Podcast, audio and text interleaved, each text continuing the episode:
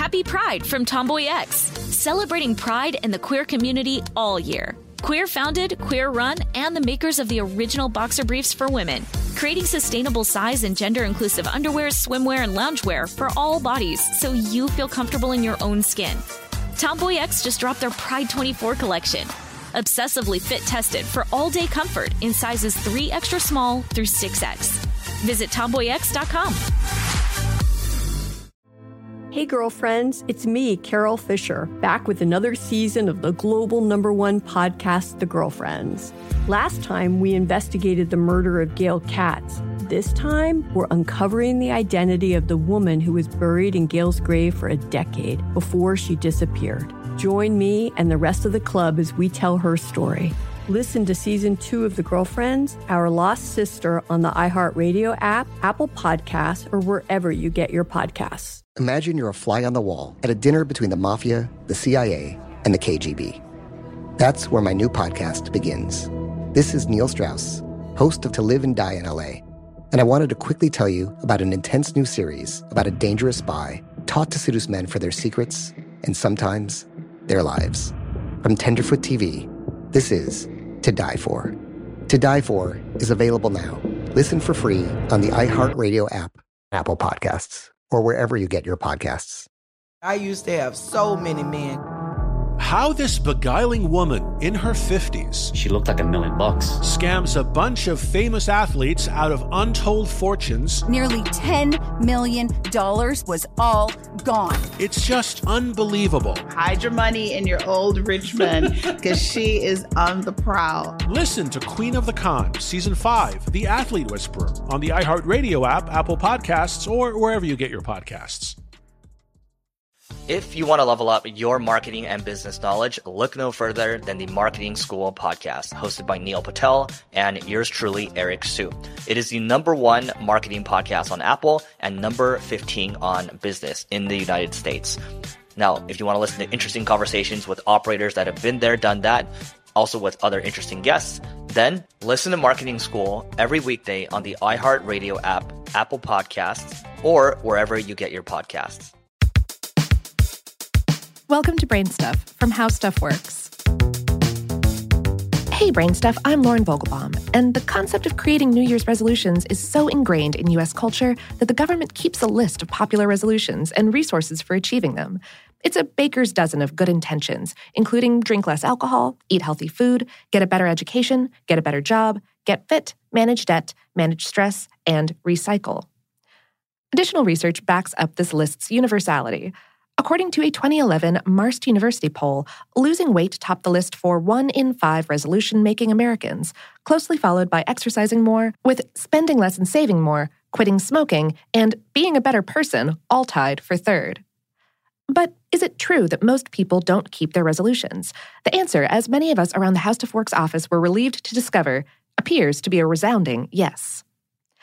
Richard Wiseman, a psychologist and author with a penchant for mass participation experiments, found that 52% of people making New Year's resolutions were confident that they'd stick it out. Yet, only a scant 12% really did. So, why bother? A New Year's resolutions are, as one author wrote, a triumph of hope over experience. They're a way to quantify what we wish for ourselves. They're a means of cataloging our personal dissatisfactions. And, perhaps most importantly, they're a method of erasing errors of the past year. Yes, New Year's resolutions are all about hopefulness, and it's always been that way. Of course, ringing in the new year isn't a construct of modern Americans. Some 4,000 years ago, Babylonians rang in their new year with an 11 day festival in March, and ancient Egyptians celebrated the advent of their new calendar during the Nile River's annual flood. By 46 BCE, Roman Emperor Julius Caesar had moved the first day of the year to January 1st in honor of the Roman god of beginnings, Janus, an idea that took some time to catch on. However, in 1582 CE, Pope Gregory VIII brought the January 1st New Year back in vogue with the Gregorian calendar, a concept that persists today. The origin of making New Year's resolutions rests with the Babylonians, who reportedly made promises to the gods in hopes that earn good favor in the coming year. They often resolved to get out of debt. Sound familiar? Many of us are still making that resolution today. So, what's the secret to actually keeping it? Just wanting something to change is not enough. You need a strategy to make it stick. One way to do this is to share your resolution with others. We spoke with Joe Ferrari, professor of psychology at DePaul University in Chicago.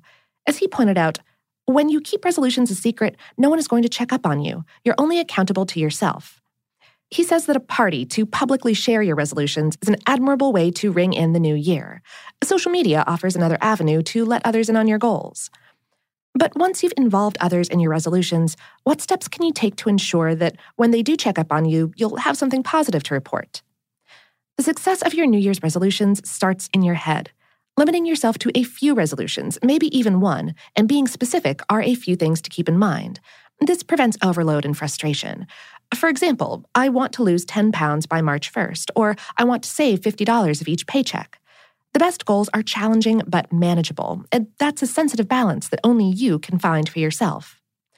Overly ambitious goals can drain a person's confidence when they're not met.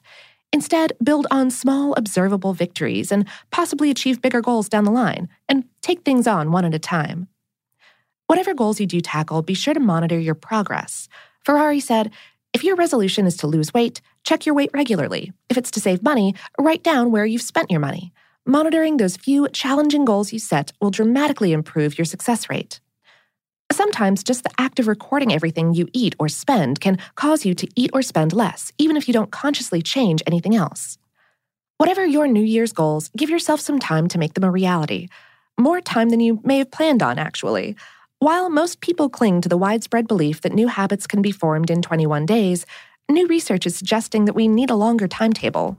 One recent study found that it took participants an average of 66 days to do something different and stick with it.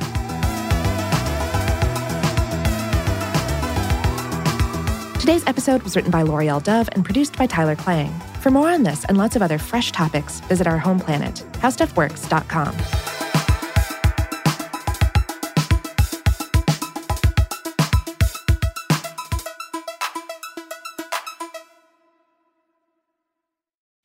Pride from Tomboy X. We just dropped our Pride 24 collection. Queer founded, queer run, and creating size and gender inclusive underwear, swimwear, and loungewear for all bodies so you feel comfortable in your own skin. Visit tomboyx.com to shop.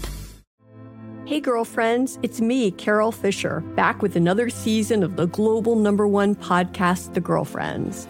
Last time, we investigated the murder of Gail Katz. This time, we're uncovering the identity of the woman who was buried in Gail's grave for a decade before she disappeared. Join me and the rest of the club as we tell her story.